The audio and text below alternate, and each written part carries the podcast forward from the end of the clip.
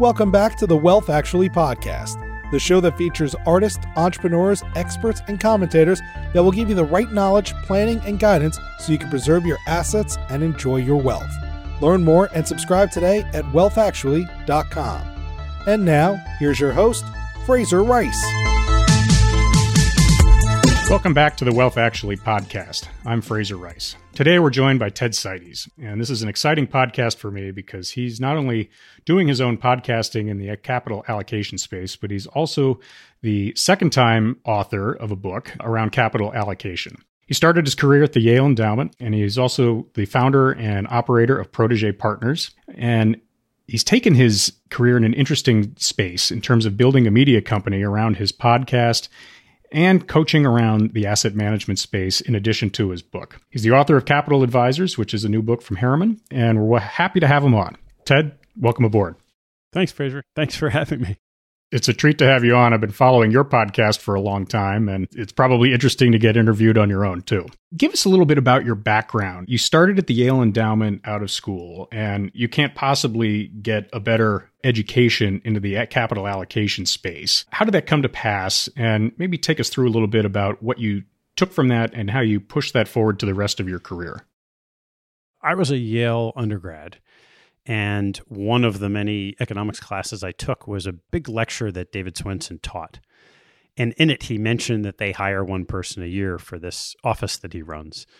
Now, at the time, I probably took that class in 1990. I graduated in 1992, and nobody really knew anything about endowments. And probably nobody knew anything about endowments publicly until he wrote his seminal book in 2000.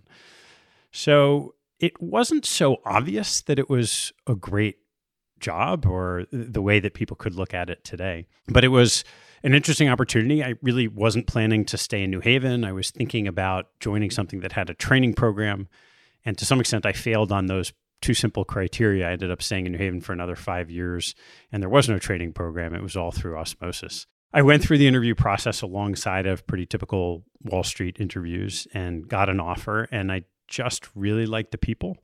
And I knew one or two people in the investment business kind of asked them, and they thought it would be a good place. And so I started. There wasn't the kind of excitement that someone coming out of Yale might get today working in that office, working for a known star, world renowned investor. But it was pretty clear sitting there that we were doing things differently than other people. The best early example I got, the first time I ever traveled for work, David took me down. He was speaking at NACUBO had an advanced endowment management conference, and he was the keynote speaker. So he brought me down to San Antonio with him. And after the conference ended, we flew back, and he asked me what I thought. And my first thought to him, only six months out of college, was if that was the advanced endowment management conference, I'd hate to see the basic one, which they also had. So there was an incredible just understanding from an academic context and a practical context of how to invest in this particular style that David had developed on his own. And the world really didn't know about at that time.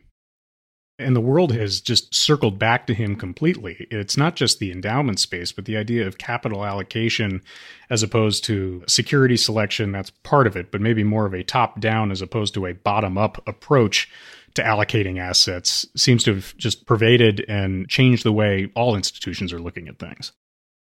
I think that's right, though it's an interesting question of what top down and what bottom up means in that context.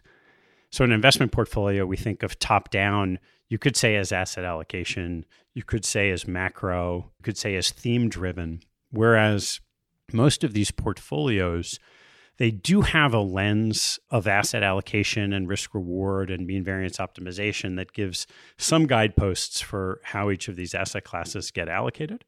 But the day to day is bottom up at the manager selection level.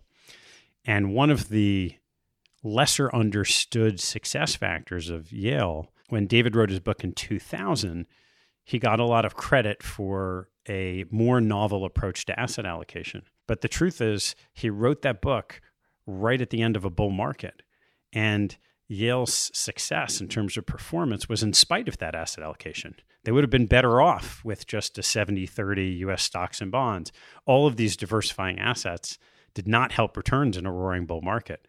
And it was really the quality of manager selection that allowed them to do better than others when the traditional asset allocation worked. And then, of course, from 2000 to 2002, after he wrote his book, when US stocks fell pretty strongly and Yale continued to do really well, that was sort of the proof of concept that he wrote about in the book for the asset allocation itself. You got a training program by accident in some ways at Yale. What did you do with the next step of your career? So at the time, it felt, I don't want to say it felt like a dead end job, but you have to understand there were no other endowment offices in the country with junior analysts. There were only maybe a half a dozen universities that even had investment teams. And so I wanted to leave New Haven. I got into Harvard Business School and I went. I, I couldn't have been more excited to go. And I thought that I wanted to pick stocks, that that was the area. I had focused more on public equities than other things when I was at Yale. And I spent my summer job working at a value oriented hedge fund in the summer of 98. And for those who don't remember, that was the summer when Amazon stock went up about 4x. Starbucks was a common short because every store they opened, they lost more money. And that stock went up multiple times. And this fund was short all of those names. So I wasn't sure that was the path I wanted to take. When I came out of business school, I worked for a small middle market leverage buyout shop that was one of Yale's managers. And about a year after that, a friend of mine from business school was working at JH Whitney, which was a sort of a global alternative asset firm, and called me from Hong Kong and said, "What are you doing?" and we're growing like crazy. You should come over here. So I did that for a little while, um, and that went right into the dot com bubble. So I hadn't really learned a lot about direct investing. I was only about two years' experience, but things were clearly changing. And at that time, David had written his book, and all of a sudden, I started getting phone calls from people that were interested in talking to me about my old experience. And one of those was from a guy named Dan Stern, who runs a firm called Reservoir Capital, who I had known for a number of years. And he had run the Ziff family office before that. And we talked about setting up something where I could invest in hedge funds. And part of the reason for that was that I knew that hedge funds weren't really anything that I was used to multi asset class investing, and hedge funds were just a structure more focused on public markets than private, but that you could invest across asset classes. And he had a friend who he also was thinking of partnering with. He put us together, and that became Protege Partners, which was a hedge fund of fund that invested in early and smaller hedge funds and seeded new hedge funds. And so I went back to manager selection, and I did that from 2000. Well, we started in 2001, and I left in 2015. And so you've got this broad set of experiences and contacts within the asset management world. Take us through a little bit about how you've used that and where the development of the podcast came from, and then ultimately how that led to the writing of the book. Well, the podcast came out of having some too much time on my hands when I left my old shop. I was trying to figure out what I would do next. I was doing a few projects. I worked with CDP, the Canadian Pension Fund. I worked with a couple family offices, but nothing that I knew with certainty was the thing I wanted to dive into next. And when I left Protege, I had been writing and finished a book that was my first book, which was called So You Want to Start a Hedge Fund. The only thing I didn't like about the book was the title, but I never got away from that. And it was really a series of lessons and case studies that I saw startup hedge funds repeat. So, what you saw was that the ecosystem for entrepreneurship in the hedge fund world isn't very robust. Because if somebody starts a new hedge fund and they succeed, they never start another one. And there aren't really serial entrepreneurs. So there aren't that many people that are sitting in seats where they see a lot of startups try and fail and then some succeed. And what I found from sitting in that seat for 14, 15 years was that people made the same lessons over and over again, but they were always new to the first time entrepreneur.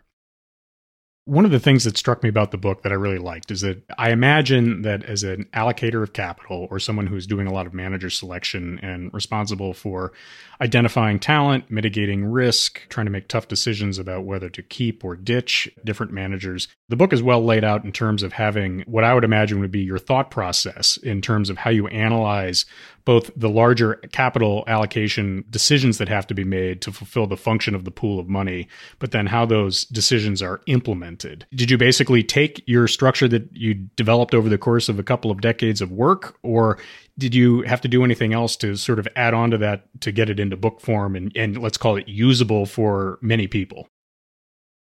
You know, that book started as a top 10 list. So I had given a speech at a group called the Greenwich Roundtable of sort of top 10 lessons learned from investing in startup hedge funds. And it was to a group of sophisticated allocators. And what surprised me was that most of them had not even thought about seven or eight of the 10. And that was because they just didn't have that experience. And so I thought there's probably a book in here that writing a book at the time was a bucket list item for me. And so I just started writing down very quickly more of those lessons, and each one tied to a specific story of a real fund who demonstrated that lesson, but none of them were one off. So none of those lessons were only one fund did this and I think it's a lesson. It were things I had seen over and over again and I just picked one fund to write about. So that book was all in my head and it more or less wrote itself with a little bit of backfill research. So the point was I wrote the book and as it came out, I got asked to do a couple podcasts. And this is back in 2016, the book came out. So it was relatively early. And one of those was with Patrick O'Shaughnessy. It was when we met. I think I was the seventh or eighth guest on his terrific show, Invest Like the Best, which was originally going to be a series of interviews with book authors because he is a voracious reader. And that sort of demystified what a podcast was. It was I said, "Oh, we're just sitting down and talking in front of a couple microphones. That's kind of cool." And not too long afterwards, I just had the idea one day to spend some of my time running around talking to my old endowment friends just to see what they had been doing. Because in all the years I was focused on hedge funds, it was hard to do both that and have a good ongoing dialogue with people that are investing well beyond just the hedge fund universe. So I just decided to call a couple people and say, "Oh, I'm going to try to do a podcast." And that was it. I had no objectives. I was not viewing it as a business at all, and I just started doing these interviews alongside of the other projects I was working on and it just kept going and I had the time to do it. And at some point in time, about a year and a half ago, the other main projects had dropped away and that's what was left. And it just happened to coincide with when advertisers started calling. And I said, okay, maybe there's a business, a core business in this surrounding the other things I was engaged in. So, uh, getting to that business aspect with the podcast, and it's something I'm very interested in, having one myself, and sort of looking at examples like Joe Rogan, et cetera, and where the monetization can occur. You thought about that in terms of advertising, and you've got this wealth of knowledge that I would imagine many upstart managers or even established ones would love you know they'd love to pick your brain either from a coaching perspective or a market intelligence perspective how did you start to organize your thoughts around that from a business perspective? And where are you now in comparison to where you started? Well, I would start by saying I referred to myself for a few years as a reluctant entrepreneur. I didn't go at this thinking this would be a business or this would be a commercial enterprise. It didn't make any sense, right? I'm having conversations with people and giving them to people for free. That doesn't seem like a path to riches. And by the way, it's probably a finite audience. This is really just institutional investing. So it was hard to imagine that being a business. And I got asked recently do I view myself as an investor who happens to have a podcast or a podcaster who talks about investing? And for me, it was always the former. I've spent my whole career in and around investors and investment managers and investing capital. And the podcast is just a way of sharing some of those people and their stories and the lessons. So I thought of the monetization as outside of the podcast, not even with the podcast as a route to it. In fact, most of the advisory relationships I have with both managers and a few allocators are legacy relationships. They're all people I knew from my time at Protege and in some cases at Yale. So, what happened though is that advertisers started calling. And that to me was a tricky one because we're in a very data driven world for advertising, and this medium does not have good data. No kidding. I try to pour through it and it's not satisfying and then you have advice around it that says oh you should have you know a robust instagram account. And i'm like oh amongst other things. And you're like well how is that going to drive traffic and how do i track it? They don't have any good answers and it's all sort of mystical and foggy and that bothers me. So you know i started thinking about it last year because it was abundantly clear that the audience who listens to my show is very valuable to people in the ecosystem. So any money manager should probably want to be on my show or advertise on the show because if they can get their brand associated with it, ostensibly a large percentage of the allocator community does listen to the show. but not easy to monetize. I thought about it in different ways. I thought about could I have managers on the show that pay to come on the show? And I just didn't like the feel of that at all. And I tried a little bit playing around because I get almost as many inbounds of managers wanting to be on the show as I did when I was in an allocator seat. And I thought about, well, what if I do interviews with more people than I'll have on the show and I can let them use those recordings for their marketing, but I won't have them on the show?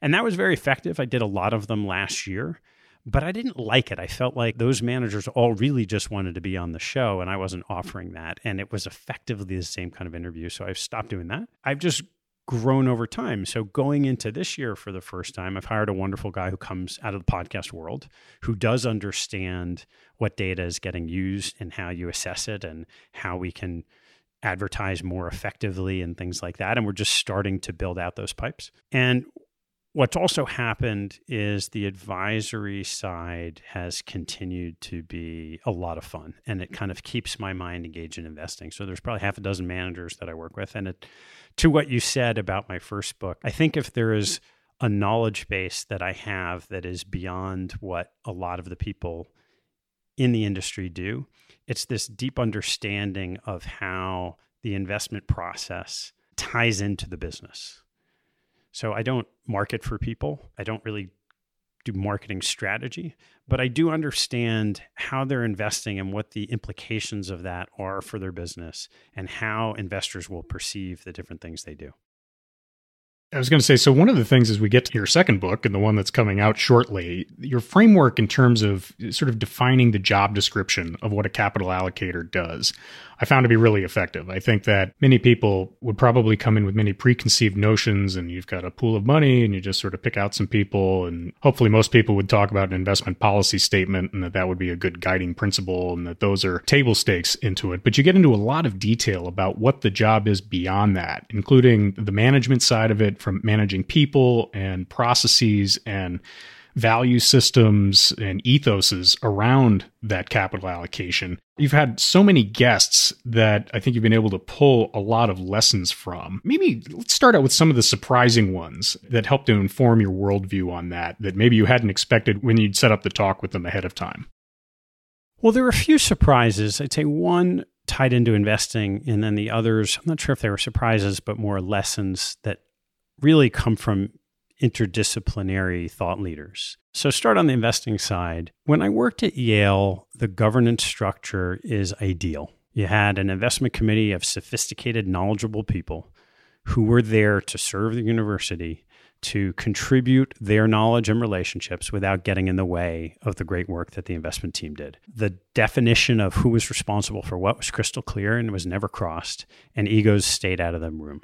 That almost never happens. But that was my formative experience with investment committee so i wasn't aware that that almost never happens and then in my you know 15 years at protege i wasn't in a lot of investment committee meetings but by and large we had performed very very well for our clients and so we weren't the subject of too much scrutiny, more so post crisis when hedge funds were under scrutiny. So I just wasn't aware of governance challenges as they exist until I started interviewing CIOs on the show and found one after another they each were expressing these frustrations. So that was a bit of a surprise to me and a real lesson in trying to think through how might you set up governance so that it can be moved towards the effectiveness of what I saw at Yale you came from the best situation you could be in. And so you're able to sort of look at the managers and say the board structure, the CIO intersection with the board, that, that's a dynamic that I think managers can guess at, but they aren't in the room to see it. I would equate it when I was in law school, we had a jury trial class. And so the most interesting part of law school to me was you go and present the case and you argued in front of a jury. And a very valuable thing was that they had the jury deliberations taped so you could see what people actually focused on. And it's like, geez, you know, the color of his tie looked nice. I trust him more. And you're going, wait a minute. I, you know, I, I had to lead this whole argument out and it was very important and all this. They didn't even care one iota. Are there any huge surprises in that investment room or in that discussion between the CIOs and the boards that you think would shock managers and what they're thinking about? I don't know if I'd go as far as to say shock but if there is one important lesson that managers have, just like you were saying, absolutely no connectivity to, it is that the person that they are presenting to or the team that they're presenting to is not necessarily the ultimate decision maker. They might understand an investment office that there's a, a team of researchers and there's a CIO. And in many situations, if that team decides they want to invest, that investment gets made. But there is a whole separate layer of a decision making body that's usually a board or an investment committee that has more or less influence in every different situation. And the managers are not ever really privy to what that decision making unit really is and how it gets influenced. And there are a lot of exogenous factors to just the manager and their strategy that they'll never fully understand. They'll never fully understand what the portfolio looks like and how they fit into the context of the portfolio. They'll never fully understand the historical mistakes that that particular investment body made and what biases they may have for or against that particular manager's strategy. And then they'll never really understand who the people are in the boardroom and what their biases are and what their egos are and how that might affect a decision. And so there's a lot that any manager presenting to an institution is shielded from and really doesn't have privy to. They just get the output of that process. One of the areas that I find interesting, and it's just got to be so difficult for a capital allocator generally, whether it's an endowment or some other pool of money, is this concept of being able to pick highly skilled managers going forward. There's a lot of past performance. You can do background checks on people. You can get an indication of process at that point in time. My personal thought on that, and I'm not a capital allocator, is that in many ways you're trying to diagnose places that have a culture of innovation. I imagine that a methodology or a process or an investment process can get stale or get co opted by the investment community at large. And so you have to be able to innovate within the framework of your ethos as you are going forward. How did you look at that? Or, you know, in short strokes, it's how did you find managers that you thought were going to outperform or at the very least mitigate the risk of picking bad managers? when you don't sit in that seat, you could be anywhere. You could be a money manager, you could be anywhere in the financial services ecosystem. But if you don't sit in that seat, it looks from the outside like this should be impossible. There are so many managers. How could you possibly do it? By the way, if you don't sit in the seat of being a research analyst in a particular sector looking at stocks, you could say, well, how could you possibly know that that company is going to do better than that company or that management team is better than that management team? There's more similarities and differences. So, what I would tell you is that when you do sit in the seat, you develop pattern recognition and perspective. And I don't know, I've never counted how many manager meetings I've had, but it's well into the thousands. And one of the missing pieces of the active passive debate, and I love where this came from. So, Fran Kinniry, who is a 28 year veteran of Vanguard and does a lot of their new product development, was on my show. And he said, What most people miss who are promoting passive management and index fund management And the active passive debate is yes, on average, in a contained market, the whole group of active managers will lose by the amount of fees. But it's really close and it's basically 50 50, which means half the managers will win. So if you're in the seat of looking at managers for years and years and years and meeting managers years and years and years, what I could tell you from being in that seat is there are lots and lots of managers that are not good, that don't have every basic thing that someone would talk about. They do not have a defined, consistent investment process. They do not have a philosophy of what they're trying to do. They do not have a good team, all kinds of things that are really basic.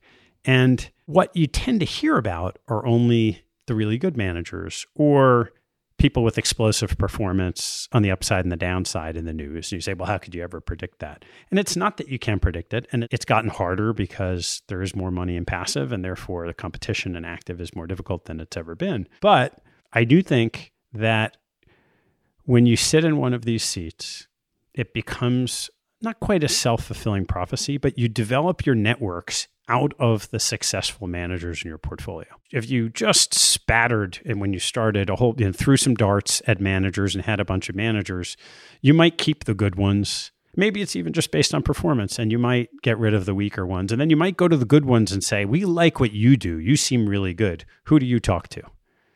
And then they'll tell you. And who do you think is smart? And who did you go to school with? And who trained with you? So it's not that you're looking at the whole world of active managers. You're trying to find a bullseye and you're trying to start with the gold and only talk to the gold to figure out, you know, where else. Oh, we missed. Oh, but if we missed, let's just make sure we shot that arrow at a blue or a red. We didn't just miss the target.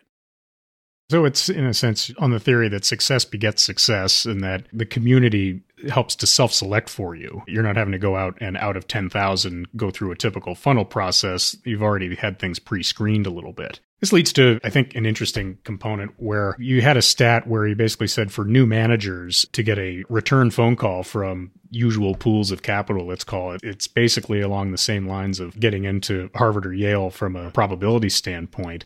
And if you're not part of the ecosystem, how do you break into it? Or do you not? Or is that just part of the business plan is that you have to bring in credibility into your structure from the outside so that you've got the indicia of outperformance that people will take seriously when they get your phone call? It is very difficult. If you think about it, not from you as the manager who is hoping to break in, but from the allocator who has a large universe of opportunities to choose from they are trying to think about what is their upside with a manager and how do they limit their downside. And everything that we do over the course of our lives creates some signaling effect. So, in this day and age, when people really question, especially now, the value of in class education versus online education, and can't really self starters educate themselves the same way online they can. But the value of the places I went to school is as much, if not a lot more, the signaling effect. There's a reason why it's very, very difficult to get into a Yale or a Harvard because you have to be really smart. You have to do all these kinds of things that lots of people would like to do. Doesn't mean that you'll be successful, but it does mean that you've gone through the same path as everybody else and been above them.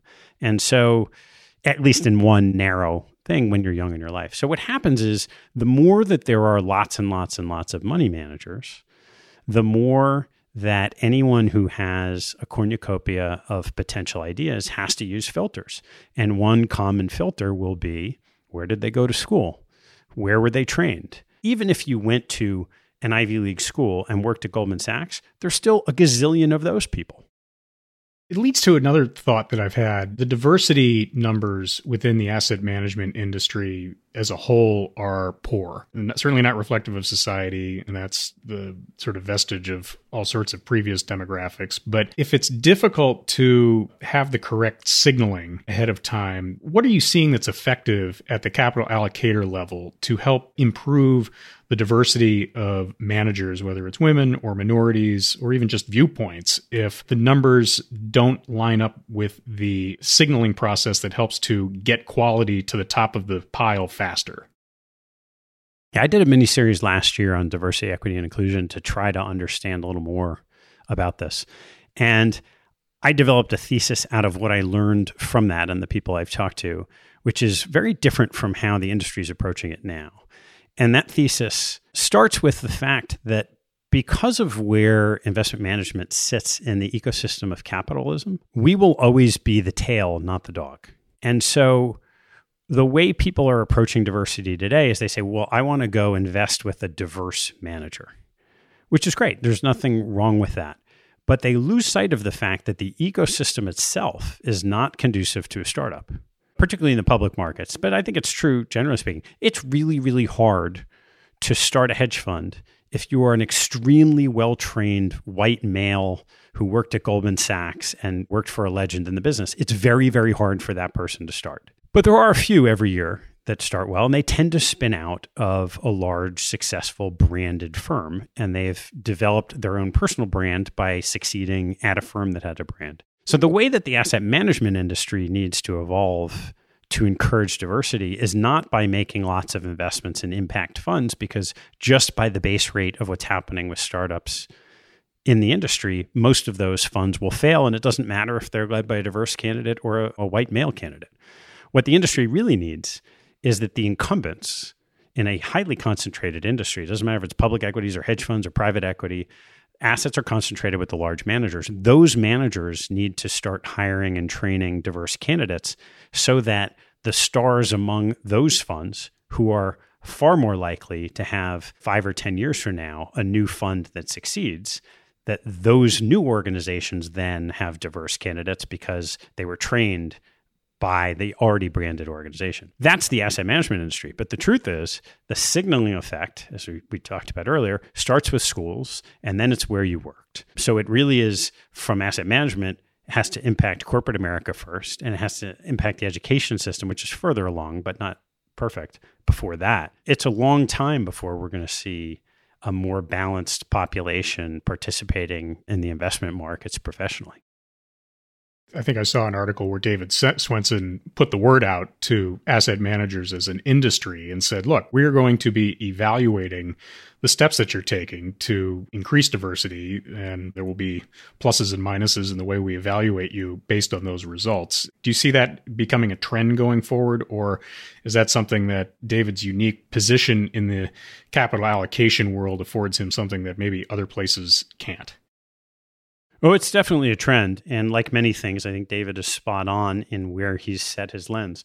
What is a little ironic about David sending that message is that by design, Yale tends to invest in niche, single strategy focused managers that are not too large those managers, though he might encourage diversity among their ranks, are not going to be the ones that move the needle for the industry. So he's absolutely spot on in targeting the managers as the place to have the diversity as opposed to just saying he's going to invest in a minority owned fund. I suspect Yale doesn't invest in anything that Blackstone does, but if Blackstone starts hiring, you know, much more diverse candidates 5 or 10 years from now, you're going to have a lot more stars in the industry with the right branding and stamp of approval to start their own firms.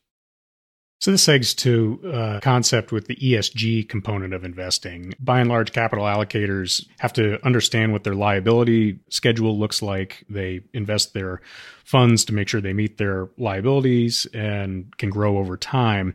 ESG, those are the environmental, social, and governance components, it's become a major trend where there are data linkages to better performance, to improved scoring within those criteria. How do you see that going forward? A new uh, FT article came out that said that gender funds didn't necessarily perform all that well. I didn't get into the data too deeply, but it looked like that could be a very weak linkage in and of itself. How do you think about that? A lot of the goals that ESG promulgates are extremely worthy and good ideas, and they may or may not correlate to better performance. How do you see capital allocators dealing with that? On one hand, taking care of their portfolios to make sure they perform correctly, but also providing for a greater good. Well, there's really two lenses to think about that. One is the definitions of ESG itself, because each each E, S, and G is a little bit different. And the second is what's going to happen over the coming decades. So let's start with the first. Completely different. We actually already talked about S. So S is diversity. It's social issues, and it is of the three the hardest to measure outcomes, but the easiest for people to think of what is fair and right. I'm not sure you'll ever see diversity increasing as a res- direct result of investment outcomes because it is not typically a causal enough variable. There are academic studies that show that cognitive diversity is beneficial for good decision making. That's absolutely true.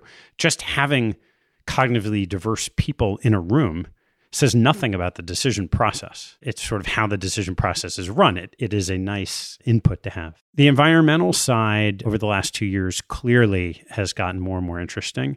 And I think we're going to see a lot of change in the US. I just had the acting chair of the CFTC, Russ Behnam, on the show. And before he was the acting chair, as he was a commissioner of the CFTC, he oversaw a broad constituency research paper on environmental issues in the markets. And it really had to do with how you price carbon. So if companies are compelled to calculate and price their carbon externality as in their disclosures, it will meaningfully change how the capital markets view the cost of capital of those businesses. And that movement is happening.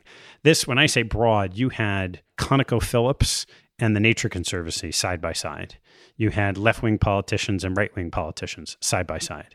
You had asset managers and asset owners side by side, all in the same group writing this paper together. Pretty clear and US is behind Europe in that regard, but it's pretty clear the direction that the environmental side will take. And then governance has always been important. And clearly, if a business is governed better, it will have better results. There are some interesting things happening on the governance side. One of the Australian I'm not sure if it was one of super funds or sovereign wealth funds, divested from China a couple weeks ago because of governance reasons, because of the way China interacted with their companies. And they thought that was inappropriate and they divested from China entirely. Not something you've read a lot about, but something that could have you know, meaningful impact. So that's the first lens of ESG. They're all trends in the direction. They're mixed together as an acronym, but they're actually three quite different things. What's most interesting about it is demographics. So the millennials and the subsequent generations care a lot more about broadly defined returns. So the notion that you'd have to sacrifice returns because you limit your opportunity set, which is a factual truth. If you limit your opportunity set, you have a smaller investable universe, you'd have to get lucky to do better. But the notion that things matter more than just or in addition to just bottom line returns is an idea much more strongly held in these next generations. And so over the next 10 or 20 years, I think it will be more seamless in the pricing of assets because the broader, call it constituent capitalism as opposed to just purely capitalism for the owners is already taking hold someone that you interviewed on your show, Greg Fleming at Rockefeller, they have the idea of sort of metric improvers. And it seems like ESG are the factors around that are things that can be assimilated into broader indexes generally. And so the concept may get assimilated into the broader investment thinking of a wider array of both capital allocators and investors generally. Is this something that's a factorable, digitized component to the investment thesis? Is this something that Vanguard's going to say, okay, boom, boom, boom, that's going to be part of our index? And the active managers in that space may get caught with their hands up going, oh, wait a minute, what happened? Well, there's certainly a lot of money in it. So you're going to see products. MSCI already has an ESG ETF. There will be lots and lots of products. And what benchmarks get established will matter because then active managers in the space will want to beat those benchmarks. But again, you have E and S and G. And today, there is no consistent ranking of companies that people agree with because as you said you could think that the best ESG strategy are improvers. Somebody else could say, no, no, no, the best ESG strategy are the ones that are already excellent at ESG. Those are investment strategies, but there's a lot of qualitative considerations because it's not pristine. What if a company is deeply environmentally friendly, but in doing so doesn't treat their workers well? I use the example of tobacco bonds, let's say, put in place to right previous wrongs and do other good things, but fueled by tobacco revenues. And so you've you've got a big minus sign on one side of it, but lots of pluses on the other. At what point does that nuance get translated into a larger score so that people can meaningfully pick between the two? I think on the environmental side, if you take back a step, what people are trying to do is to participate in the capital markets in such a way that the world can sustain itself for longer. When you get into the micro, there's, oh, is this company doing better? Is that going to be a factor in outperforming? But the institutional allocators don't really look at it that way. They really are taking a step back and saying, what are my exposures to these things? And can I improve that on the margin? You know, in the last couple of years, that's been let's shed some of our oil exposure. Okay, that's possible. But by the way, the world's not going to stop using oil anytime in the next couple of decades. So a lot of it has to do with is that already priced in? And what can you do if you earn outsized returns by investing in something that other people haven't? Is that necessarily bad for a goal towards, you know, a longer sustaining world? Maybe it is, maybe it's not. People have very different opinions about that. Just to shift gears a little bit, I'm selfishly testing a thesis that I've had that I don't know where it stands, but you've talked to enough managers and have monitored enough of them that maybe you can shed some light on it. Portfolio managers ultimately are human. You can have all sorts of processes around what you're doing, but ultimately there's a trigger that's pulled in a buy or sell decision and what may have been in place when a portfolio manager's life was maybe more stable may not be in place when they're at a time of deep stress, whether it's a death in the family, a divorce, maybe they're getting married, maybe that's a different kind of stress. A, have you seen any studies that have shown correlation between stress and returns? And I would imagine it might be not very definitive because some people may do better when they're stressed. It causes them to focus more, or they become so distracted they lose the plot. But anecdotally, across thousands of meetings. What has your experience been in terms of seeing what stress does to the portfolio manager of an asset management firm?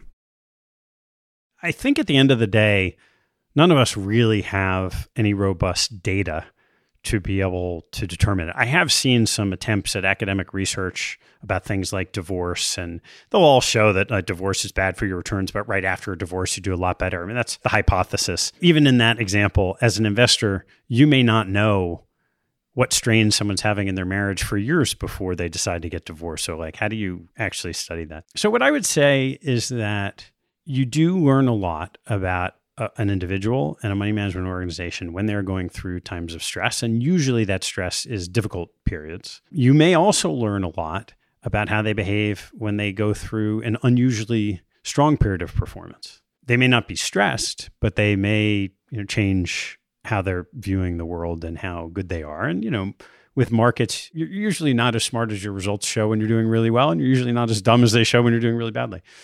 So, one of the things that you pay attention to, particularly on the downside, is the potential recursive nature of what happens when an organization's struggling. So, it starts with the leader. How are they handling the stress? Are they able to keep an even keeled temperament and stay true to the investment process? Are they able to reassure their team that things will be fine?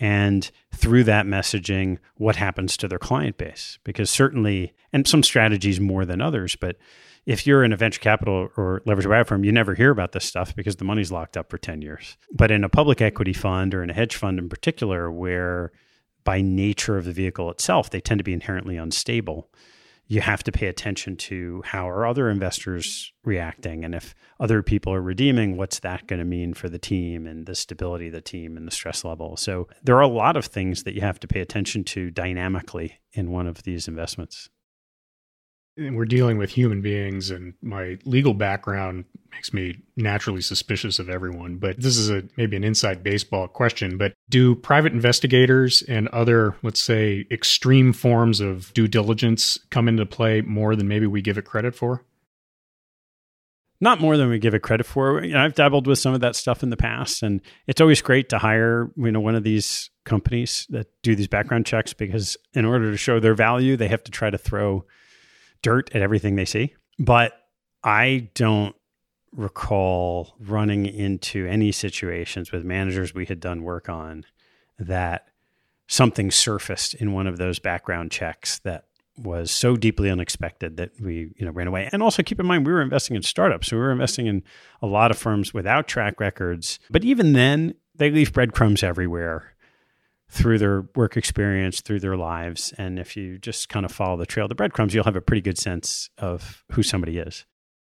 And if it's coming to you from a trusted source, which is part of that network that you were talking about that helps to surface good ideas, that helps. I always said that the operational due diligence part of an investment process, a big part of what you're trying to achieve in operational due diligence is to make sure that what you are rendering your judgment on about the investment process is actually true there's a whole lot more to it. There's a lot more of operational infrastructure and things that you got to make sure your money's safe. But part of it is just, okay, let's double check and make sure that this is real. I think there are lots of situations where that's not the case. I did not run into any. So there's a section of your book that I really enjoyed, which is at the end where you called through a variety of your podcasts and found some really good quotes around a lot of different topics. Uh, one of my favorites, and I'll quote Greg Fleming again, is that optimism is moral courage. And it's something that I hadn't really thought about, but it's very true, or at least in the instances that I've seen. What are the some of the ones that really struck you that resonate?